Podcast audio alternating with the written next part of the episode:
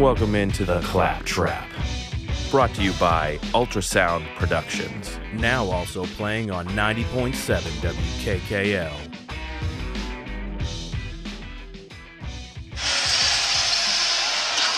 underway with the first ever NBA Finals in the city of San Francisco.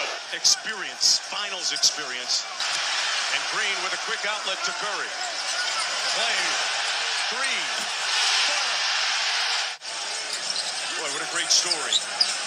They leave Curry all alone, and that's lethal. Deadly. which allowed them to hang around just enough until they found rhythm offense. Brown on the baseline, Horford inside, counted and one. This Boston team, Mark, shooting 21 of 41 from three-point territory. That is incredibly insane and inordinate. Insane. That's what we're talking about for that comeback for the Celtics last night. Incredibly insane. Welcome into the Claptrap. I'm excited to talk about it. I'm sure any green teamer is as well as the Celtics if you stayed up for it, which I know a couple people who didn't actually. And it was, I understand it. It's a little late at that point, but we got to grind it out for this finals opportunity for the Celtics squad. And they were able to take advantage of the end of it. Obviously, the beginning, or I, I, should say, mainly the third quarter, was the major problem and probably what turned a lot of people off of the game, literally and figuratively.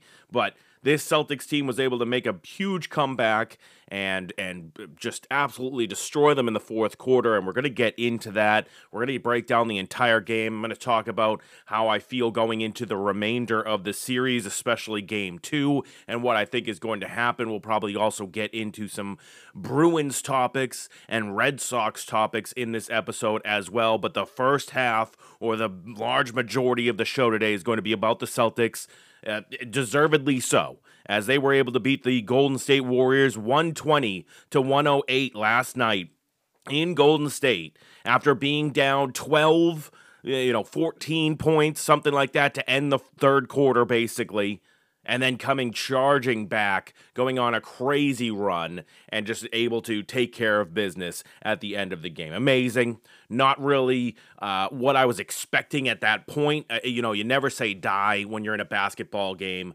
especially late in the game. You know the game is a it's it's all about runs, and and teams can come back very easily. So.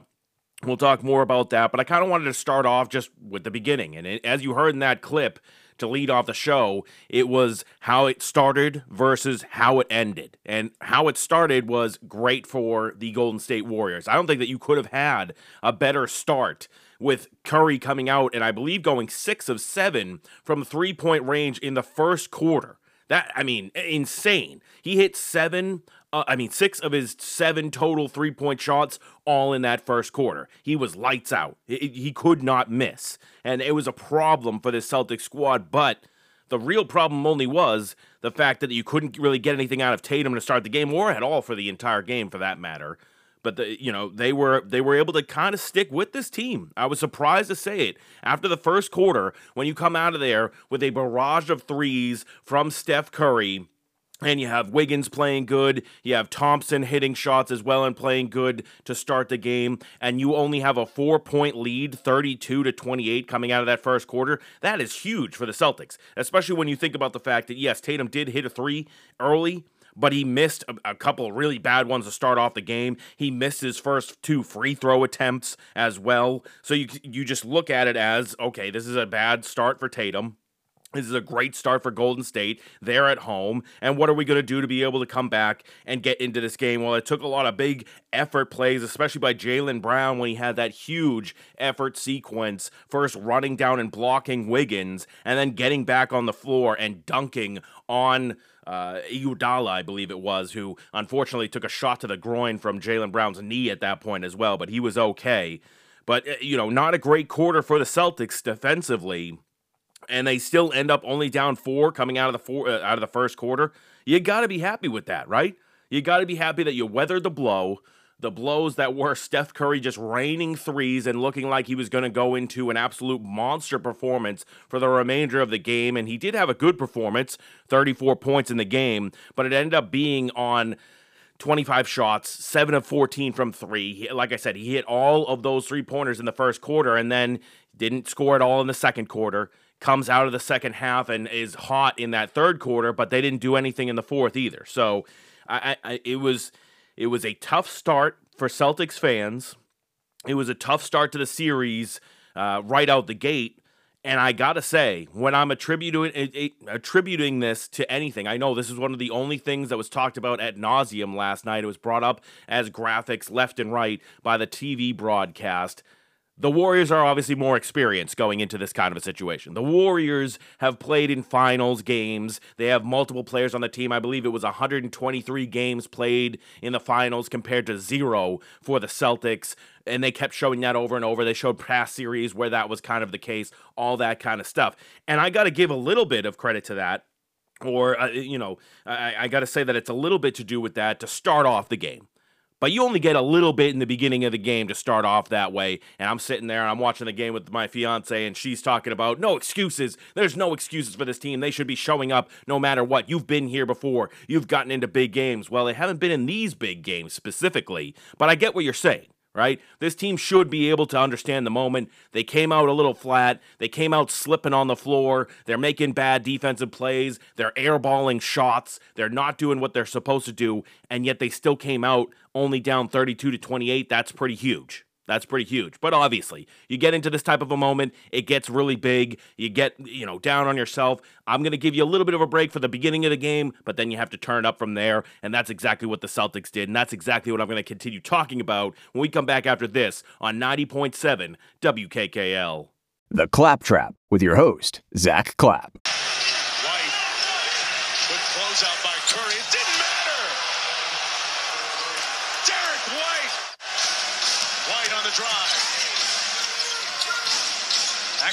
Horford for the lead.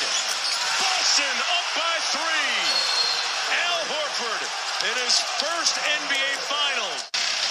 They turn it over out of the timeout, and Al Horford with another three ball, his second consecutive one in the lead, up to six for Boston. Horford feeling it.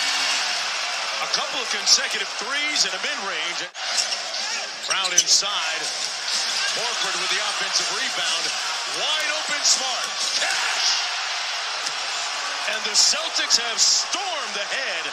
Storming ahead at the end of the game. Nothing could feel better than that. Nothing, nothing could feel better than that run that was ignited by Derrick White hitting that three, that bailout three, where he had to shove off Curry with his shoulder and then take kind of a step back three with two seconds left on the shot clock and hits it. Derrick White playing out of his shoes, just like he did in game six of last series. Love seeing that from the new father, that new dad strength. Keep it going, Derrick White. But also Al Horford, the veteran, the old man, the guy that we all have to rely on throughout this playoff series multiple times, over and over again, starts off his first ever finals campaign with a massive performance. Massive from the guy.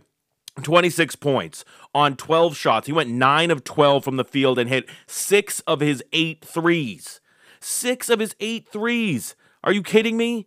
He hit more threes than anybody else on the Celtics besides Derrick White. You got 11 threes out of Derrick White and Al Horford in that game. Amazing performance by both of those guys. They were on fire. It was on the road. You didn't expect it, but you got it very happy for both of those guys. And obviously, you got Jaylen Brown doing his thing as well. He was a part of the igniting factor for this team, especially late in the game. He was the one kind of keeping us in it throughout the game as well. I mean, you go into that second quarter, especially, and he was one of the ones that was a catalyst for helping spark a 10 0 run to keep the Celtics in the game early, which was big because you don't let that game get out of hand. You get back, you win game. Um, quarter two 28 to 22 and you're back in this situation where you you have control of this game at the end of the first half. You're up 56 to 54 after how good curry was in that first quarter after how good the warriors looked to start off this game with Wiggins actually hitting. And man, that is a huge hit for this Warriors squad overall, I would say, because he was able to re- reinvigorate his entire career from going from a busted number one overall pick to now being a crucial part in this Warriors playoff run and possibly in this final series. We'll see how he goes because I think that he is going to be a major factor, especially you saw in this game, he didn't shoot the ball from three well, but had 20 points and five rebounds for a team that needed it in this one. So the Celtics, great job. You you come back in that second quarter. You make the big uh, run in the fourth quarter as well. Second quarter and fourth quarter, those were our quarters. First quarter and third quarter, not so great. And we got to look into that. But it's you know it's something that it keeps frustrating me that they keep coming out flat out of these half times. I don't know what it is. I really don't. I don't know if it's, uh, uh, you know, you need a player to step up and give you a halftime speech that's actually going to have you come out riled up and ready to go, or if it needs to come from Ime Udoka, it should come from Ime Udoka, but I don't really trust him to be able to do anything. I guess everybody keeps talking about how he's saying the right things. He's a great coach. It was all because he came from uh, Popovich, and now he knows how to make a team correct and all that. I don't believe in any of that. I, I honestly don't. I think it's that the fact that the team actually woke up and started playing the roles that they should play. And if you do that for any coach, you're going to be great. But that's my whole argument on coaches. We can get into that again in another time. It was just a great overall performance from a team that got down in situations and just kept battling back. That's what this Celtics team does. They battle back and they were able to have great performances from their role players when their superstar was not showing up because he he didn't show up offensively. Let's just be honest about that. No matter what you want to say, he didn't end up showing up offensively. I thought that maybe the slow start was going to change in the second half. It didn't. Obviously, he was great from an assisting standpoint. 13 assists in the game. So you got to figure out things that you can do if you're not hitting. And he, to have 13 assists and only two turnovers in 41 minutes played for Jayson Tatum, great job by him figuring out another way to be able to help the team. So I was happy about that. I was I was uh, livid at the fact that Daniel Theis even touched the floor in this game. By the way, I, in that second quarter, I think that he he blew his chances for playing. He only played five minutes in the entire game. And so I can't really hype, harp on him too much. But man, does that dude stink. He doesn't even try to box out a guy like Draymond Green, who's able to go two on one against, yes, it was Theis and Pritchard. So you don't really think that you're going to have the advantage there. But man, Theis, wake up I, or just don't even get played. I, I, don't even know why he was out there at any time in this game. Get, keep it with Rob and Al Horford. And if you need a third big, it's Grant Williams. Other than that one corner three that he was lucky to hit, Uh, Daniel Theis gave you nothing. But there's more things that I want to talk about. There's more complaining that I have to do. So we're going to end up doing a, a little bit more of that. We're going to talk about the third quarter collapse that this Celtics team had and how they were able to rebound from that and what they were able to do going forward when we come back after this on 90.7 WKKL. The Claptrap with your host, Zack Clapp. Did it just come down to the threes that they hit in the fourth quarter, or do you think that rhythm was a factor? No, I think um, you know they stayed within striking distance, and you know they made shots late. So you know, we'll be fine. We'll figure out the ways we can stop them from getting those threes and uh, and take them away. But no, I don't think it was a rhythm thing. Pretty much dominated the game for the first 41, 42 minutes. So be fine. Yeah, several of Al Horford's threes were, were wide open. I mean, do, what do you guys need to do better there? I don't know. We'll, we'll see. We'll figure it out. Uh, watch some film. But, you know, they have guys that put pressure on the rim. So you're going to have to rotate and help. And we'll have to figure out where our next rotation is coming from. They hit 21 threes, and Marcus Smart, Al Horford, and Derrick White combined for 15 of them. Those guys are good shooters. But – Eight, seven, and eight. Eight, seven, and eight. Yeah, that's 23, right? Yeah. 15 for 23 from those guys. Yeah, you know, so be fine. Well, you knew Draymond Green was going to be confident no matter what. I mean, it's only one game, and you have no reason to shake your confidence, especially when you're the vocal leader of that Warriors team. That's for sure. And he's not wrong. I, mean, you're not probably going to see another performance where all three of Al Horford, Marcus Smart, and Derrick White are all hitting their shots the way that they were in this game. Once again, like he said, you had Al Horford going six for eight, you had Marcus Smart four for seven, and you had Derrick White five of eight. So great performance from all three of those guys being able to, especially late in the game, take over from an offensive standpoint when you weren't getting it from Tatum and you were only you were getting some from Brown but not enough. That was a huge momentum changer and he's right. He's right. He's not going to see a similar performance to that again.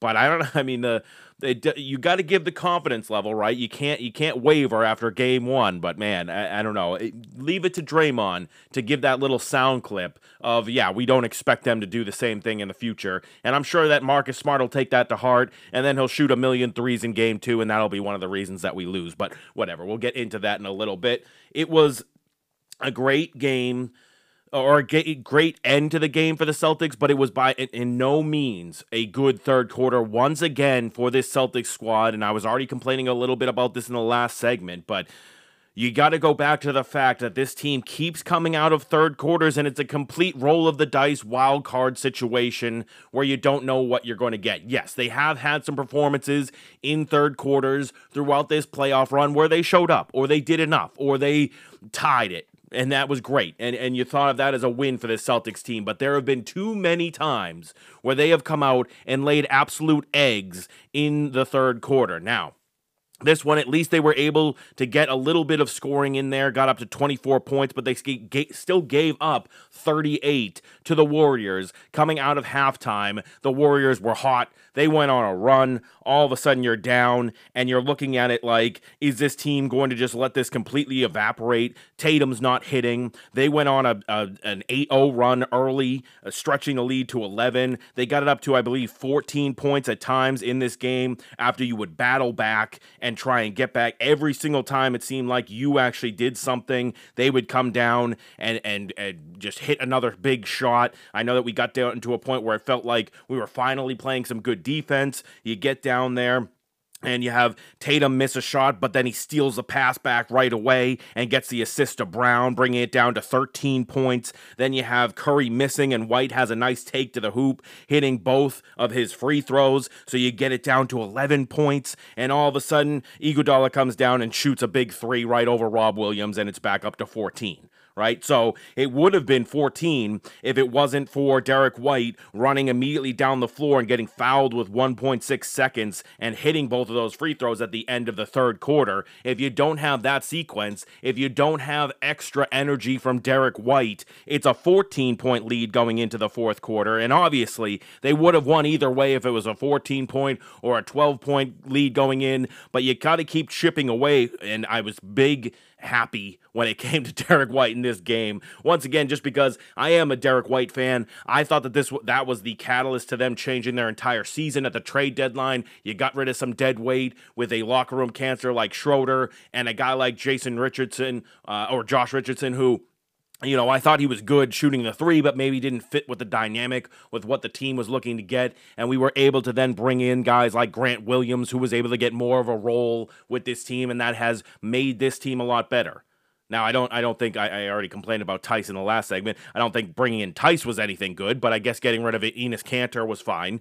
You're going to get more out of Theis than Kanter, that's for sure. I'll admit that.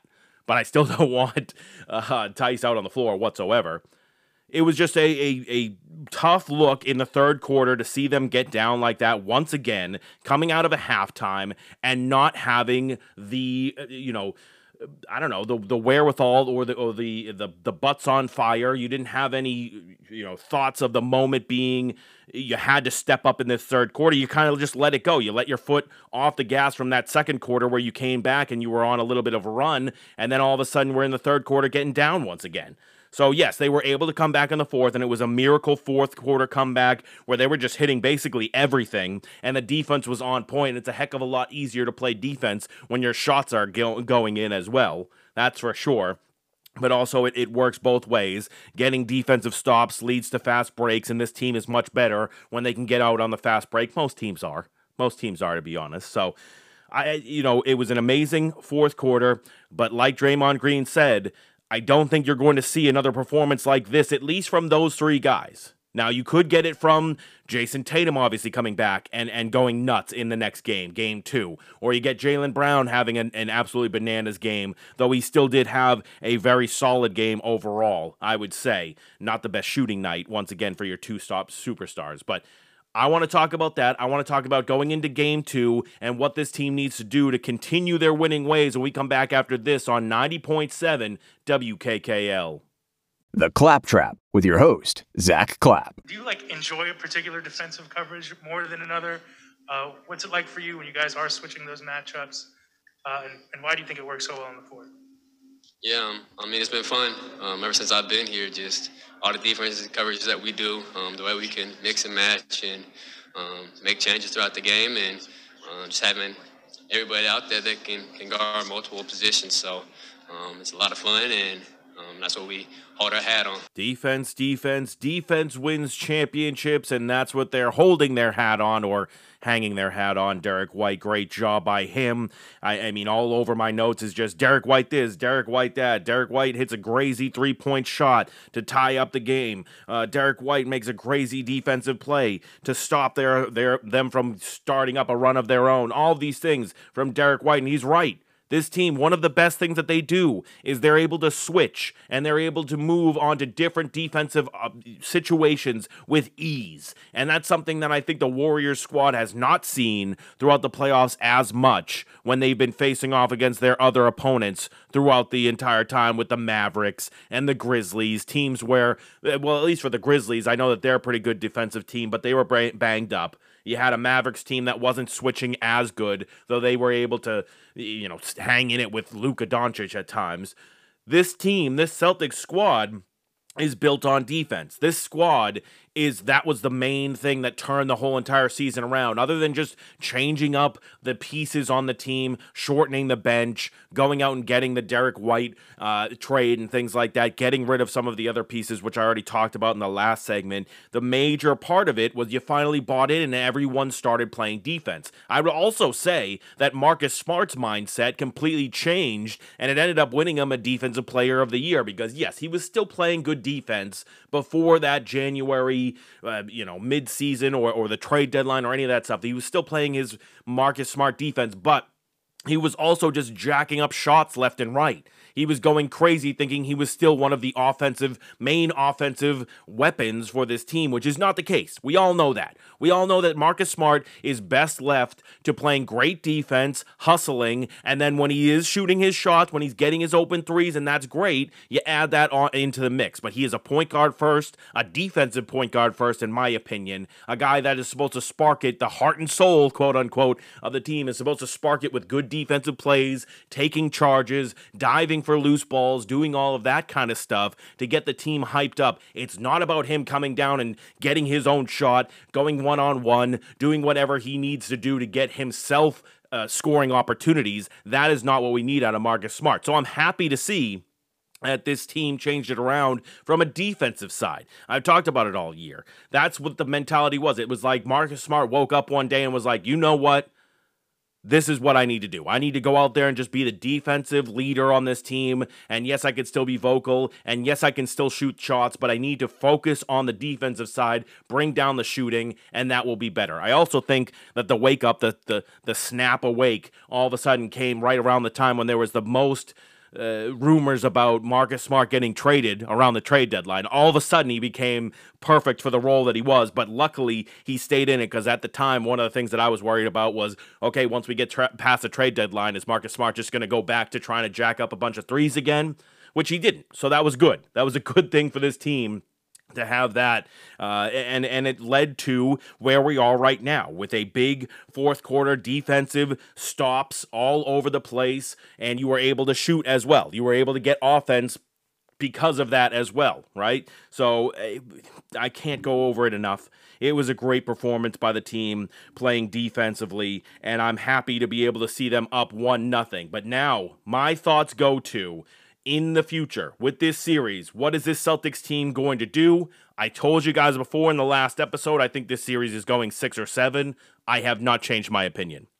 Anyone out there who saw game one and thinks now that the Celtics are going to go sweep them or gentlemen sweep them is crazy to me. I you if you don't think that the Warriors are going to respond in this series, you're crazy to me. And I also think that we need to get ready for the classic. All right, we did our job stealing game 1, letdown game on Sunday. That's what I'm fully expecting right now. I'm going into game two on Sunday expecting them to have more of a letdown game. I would still expect also Jayson Tatum to wake up and him to get a lot of points now, I emphasize points because it means that he could still have a bad night shooting overall, but go for 35. He could have 35 points on 26 shots or something like that, where he, you know, he doesn't have a good three point percentage, but he shoots a ton of them or something like that. I would fully expect that because that's the way this team has gone. That's the way this playoff run has gone. They are not, other than the net series, other than that first series, which you know now at this point, as much as I was on the Nets and going into that series, you know now that that team was just not going to play any defense. They were not going to punch back. If they couldn't just hit you completely with three point shot barrages only, they weren't going to show up. But then you play the Bucks, and then you play the the Miami Heat, who are both going to p- punch back in that series, and they did so time and time again. And you saw moments where the Celtics, it felt like they just didn't show up for a game, or they just didn't show up for a half, or they just didn't put in a full effort for 48 minutes. It's it, it happened time and time again. So yes, I fully expect this team to come out flat in game two, riding on the fact that they had already done enough in game one and I'm not going to tell you that the entire team's going to come out flat. I wouldn't be surprised if Tatum and Brown are still having a good game because there are two top players. But I am not expecting a lot out of the Al Horfords, Derrick Whites, and Marcus Smarts going into game two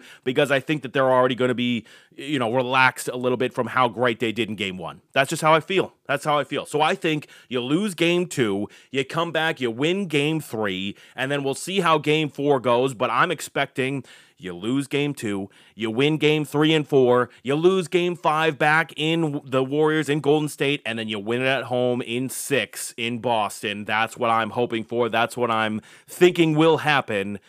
And we're gonna see if that's how it goes. We're gonna see how that if that's how it goes. But I think Celtics in six is my official prediction at this point. After seeing that, I would hate to be super confident that they're going to sweep at this point. You're going to be wrong.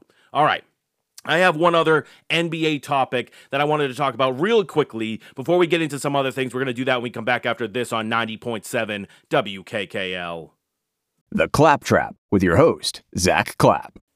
My brother, the guy I love so much, that I believe is the greatest player to have ever played, Michael Jordan, is responsible as much as anybody for changing the game for the worse mm. when you consider you. Stay with me on this.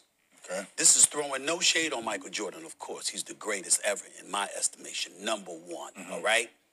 But he was so phenomenal that the NBA marketed the individual, the audience gravitated towards the individual, and the game became a bit more individualized because people wanted to be like Mike. All right, I missed this a little bit before game one. Stephen A., I guess during the day yesterday, was talking about this question. And the actual question was Is Steph Curry responsible for changing the NBA in a bad way? Basically, talking about the fact that he always is shooting threes, and now everybody wants to shoot threes. And, and then Stephen A. goes on to the fact that it's more about Mike D'Antoni and the way that he wanted to coach teams. He was the one who started the three point revolution, which he's probably right. But Steph Curry made it a thing. Steph Curry made it so that every kid wanted to grow up to be the next Steph Curry. No one's done it the way that Steph did it. And that's why it's him that is the face of that question, not the coach, not the guy that came before him, especially not a coach. I'm just going to say that right now. Nobody's going to be thinking about it other than the actual NBA talking heads that it actually came from the coach Mike D'Antoni. It actually, to everybody else, to the casuals, to the guys that are just caring about the players, things like that, it was all about Steph Curry and him changing the game and the way things go. But then he goes into who actually he thinks changed the game for the worse, and that's Michael Jordan to him. Now, I get what he's saying, and I do agree. I do agree.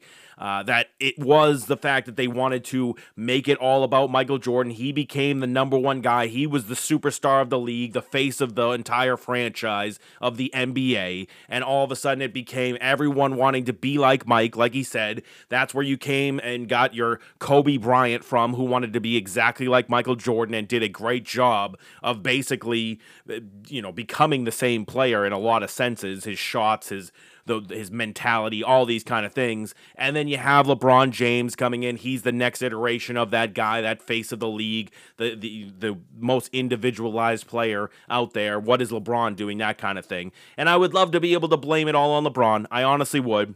That would be, you know, the LeBron hate, hate, hate section or segment of this week's show, which I haven't done that in a little while.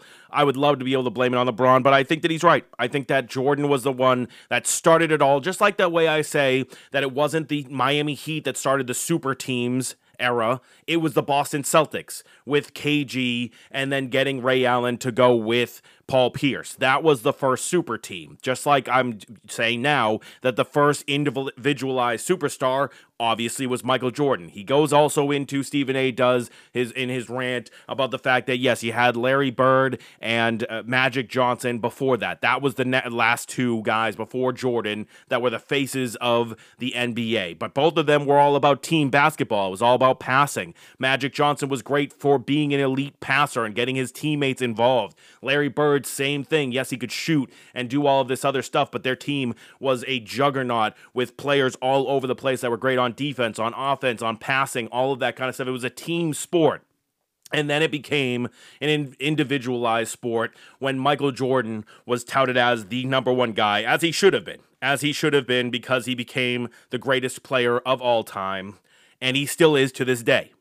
All right, there's your LeBron hate. It's not LeBron James. It's certainly Michael Jordan. He started it. And like I said, as much as I would love to blame it all on LeBron for him being the individualistic a hole that I think he is, it all comes from Michael Jordan. Then it became Kobe Bryant, and then it is LeBron James, which congratulations to him. A little bit of extra stuff. Uh, I guess LeBron James is now a billionaire so he got his, he wanted to be one of the first athletes to be a billionaire while still playing. You got it. Congratulations. A little hand for LeBron James there. We all, uh, you know, want to see him do so many good things, right? That's that's how we feel here on the claptrap. No, not not me personally, but uh, everyone listening, right? Uh, we all love LeBron James, don't we?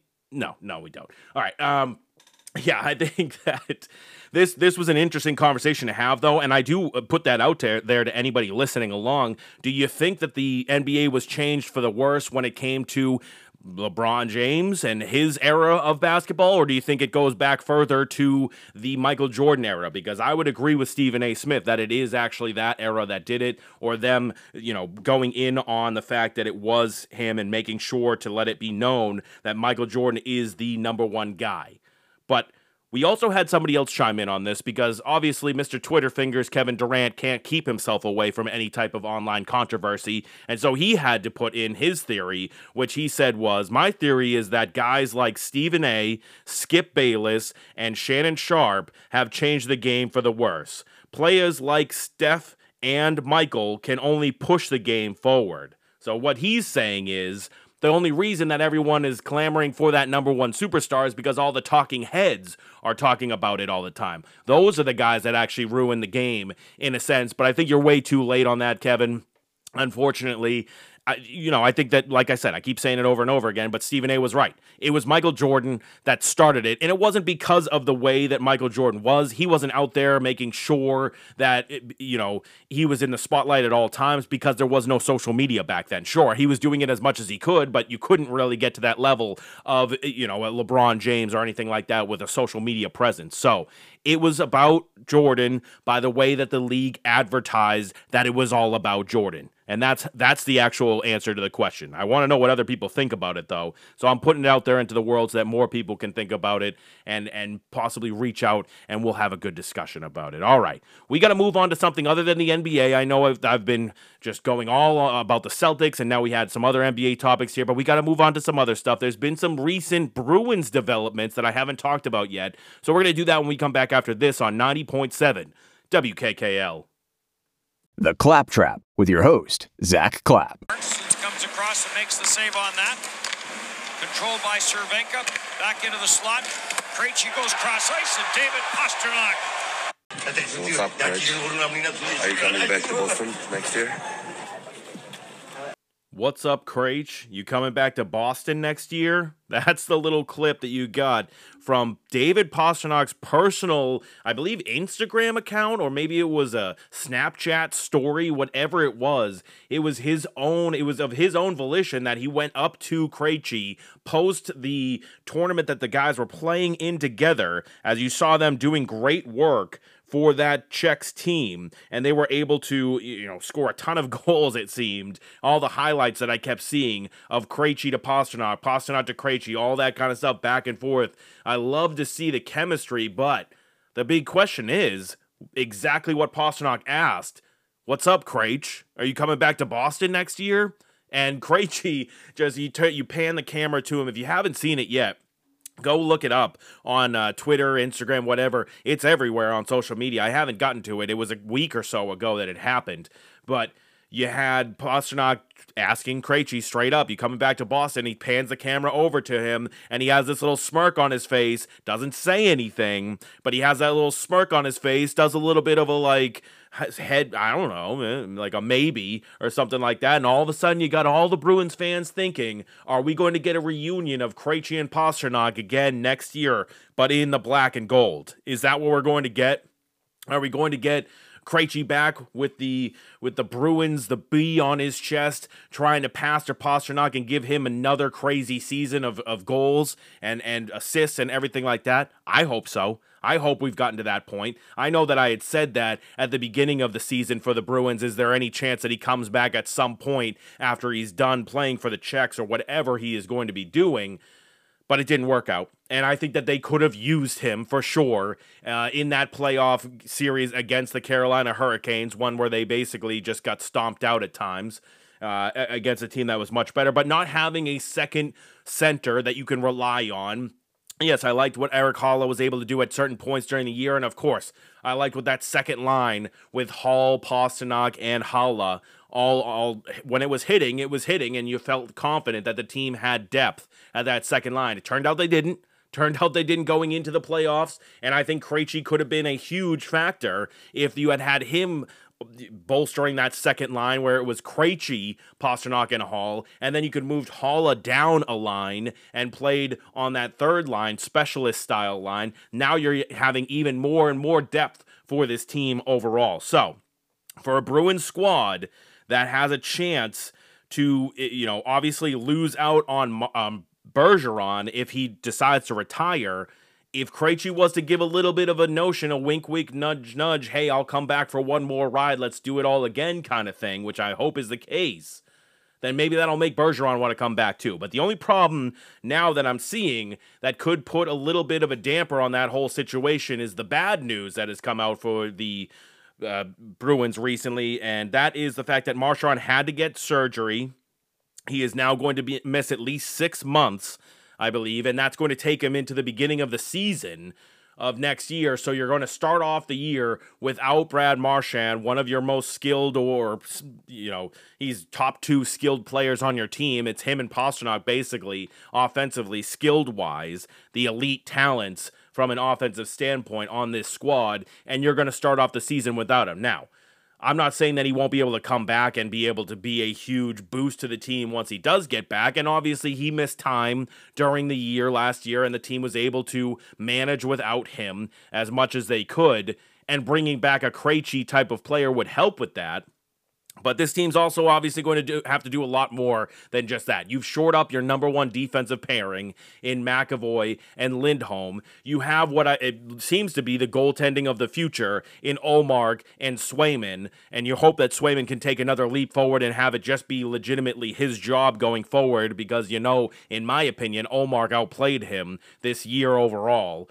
But now you have that. You have a chance to, if you can bring Bergeron back and you still have Pastrnak and Marchand off the injury, then you bring in, you know, a, a Krejci, and, and all of a sudden these pieces start coming together, and you might be able to have something. Obviously, you're going to have to go out there and keep getting more help for the defense. You keep getting more help for the bottom six forward lines and see what you can do with that. You need to get more depth overall, but hey, I don't know. I'm excited about it. I like to hear the thoughts of Krejci and Pastrnak happening again. They looked completely fine. I know it's to lesser competition when you go and play in those tournaments and things like that overseas. It's not the same thing as you know high tier NHL competition. It's not like what you'd be facing off with that's now in the playoffs still at this point, where you have teams like the Rangers who are somehow beating the Lightning, a Lightning team that is just a dominant force for the past couple of years, and then on the other side you have the Avalanche and the Oilers scoring eight to six games or whatever it was.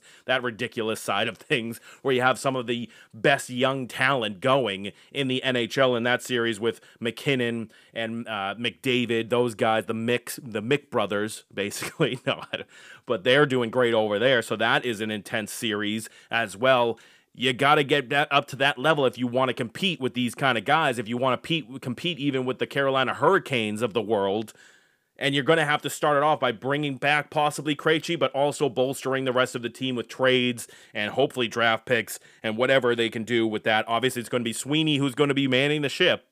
So we'll see what he's going to be able to do with it.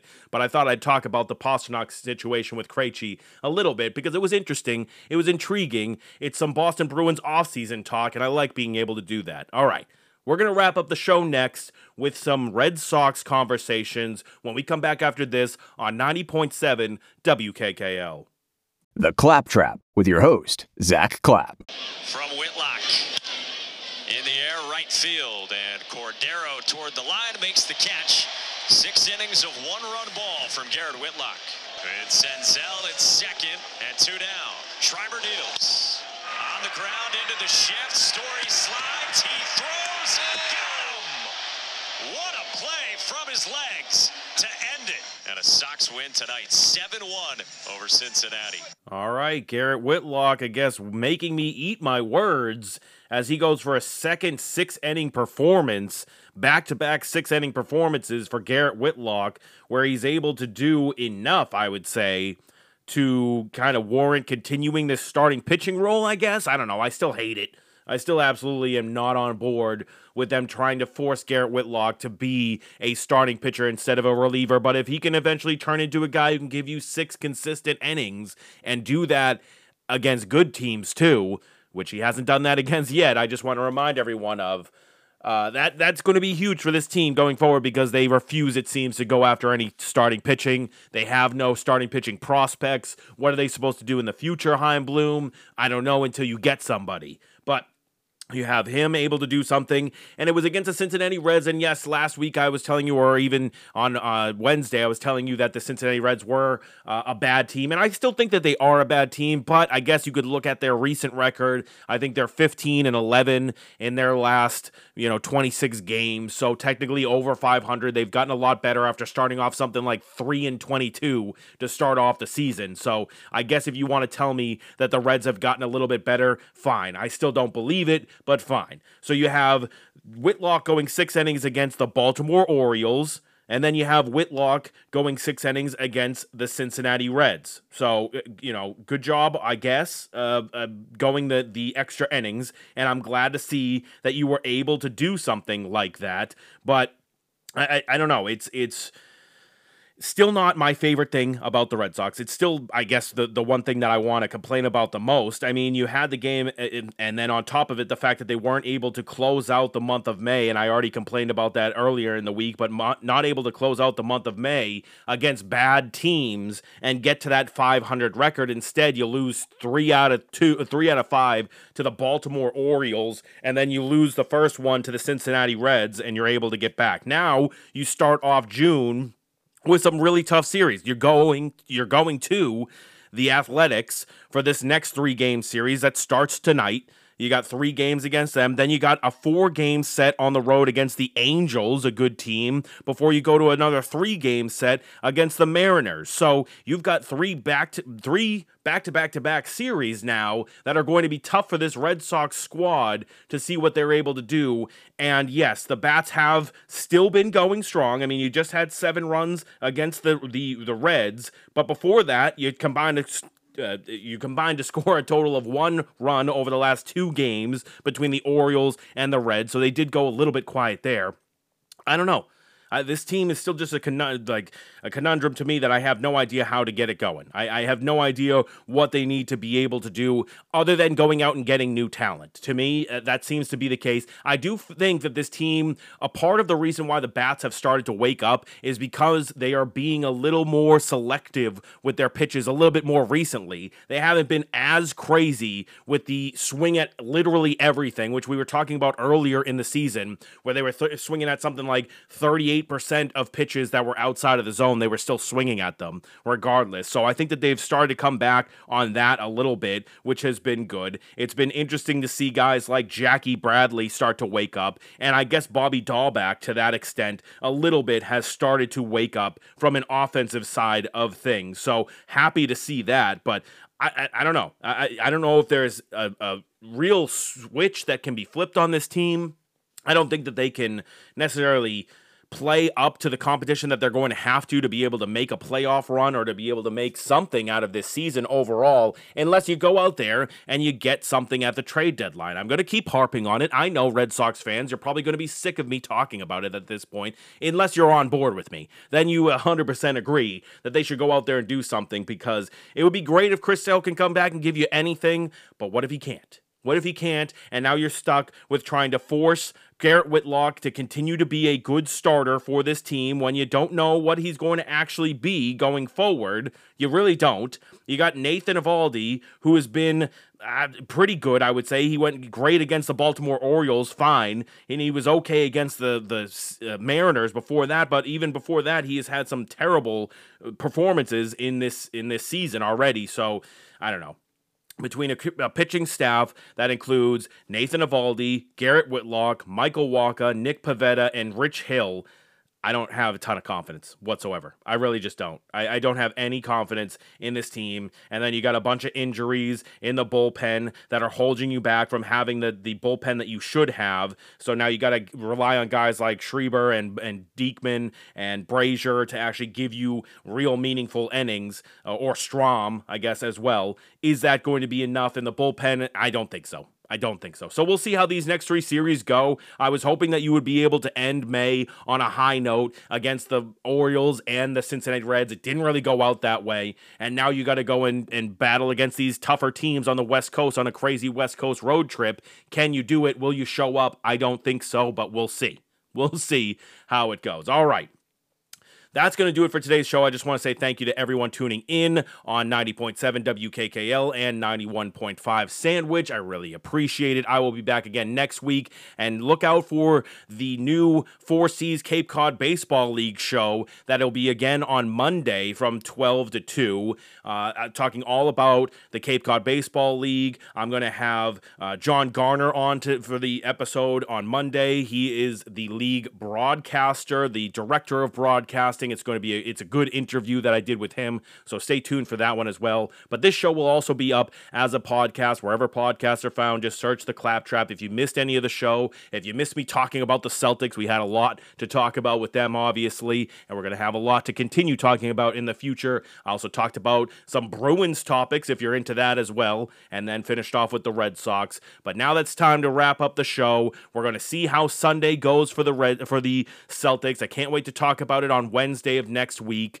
and I will keep you guys updated on everything like that. So keep it right here on 90.7 WKKL for more of the Capes Classic Alternative, and I will see you next week. Have a good weekend. Later.